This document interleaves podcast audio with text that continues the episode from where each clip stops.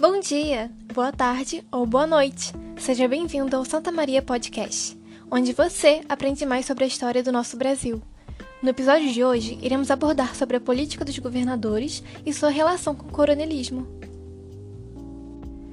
Bom, a política dos governadores foi um trato informal, ou seja, sem contratos ou documentos feito em um período conhecido como República das Oligarquias, que durou de 1898 até 1930. Essa política teve início no governo de Campos Sales e teve seu término apenas com a chegada do governo de Getúlio Vargas.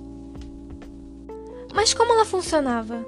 Então, era uma espécie de troca de favores políticos, em que duas partes levavam vantagens. Ou seja, os governadores, que representavam os interesses das oligarquias, davam apoio político ao presidente da República.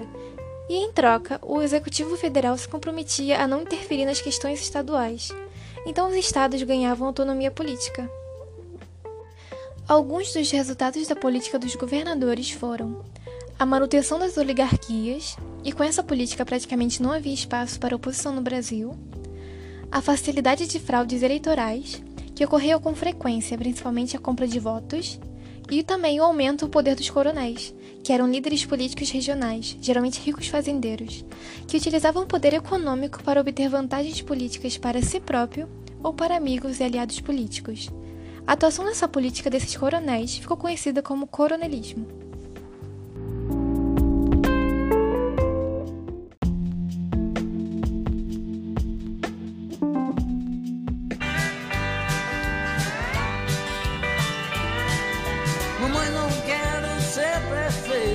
Pode ser que eu seja eleito. E alguém pode querer me assassinar.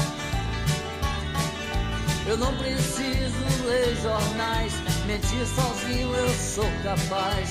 Não quero ir de encontro ao azar.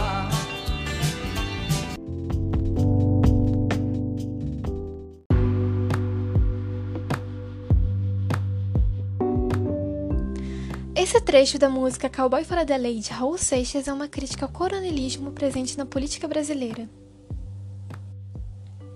Essa prática se caracteriza pelo controle da política por um pequeno grupo, que define os rumos políticos de uma cidade ou região, utilizando-se meios ilegais. Desde a colonização do Brasil, no momento que os capitães donatários tiveram posse das grandes partes de terra, tendo seu controle sem nenhum tipo de regulação, era visível o coronelismo. Esses coronéis exerciam a autoridade, seja em um vilarejo ou em uma cidade, e sua vontade política nunca poderia ser questionada, tendo assim poder absoluto sobre determinado povo. Uma característica muito marcante dessa política foi o voto de cabresto, que consistia no acesso a cargos eletivos por meio da compra de votos, claramente meio ilegal de se eleger, mas que era muito comum naquela época.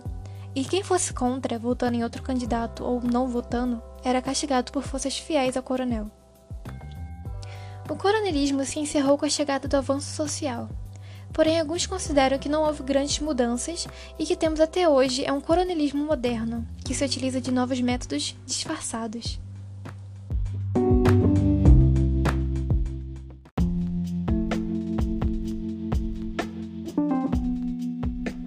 Agora irei falar sobre o fim da política dos governadores. Essa política passou a enfraquecer no final de 1930, juntamente com a insatisfação do povo, os anseios de participação política das classes médias e a oposição do movimento tenentista, houve a crise da República das Oligarquias, o que abriu espaço para Getúlio Vargas assumir o poder através do golpe de 1930. Vargas assumiu a presidência, impediu a posse do presidente eleito Júlio Prestes e acabou com a política dos governadores. E esse foi o nosso podcast. Espero que tenham gostado.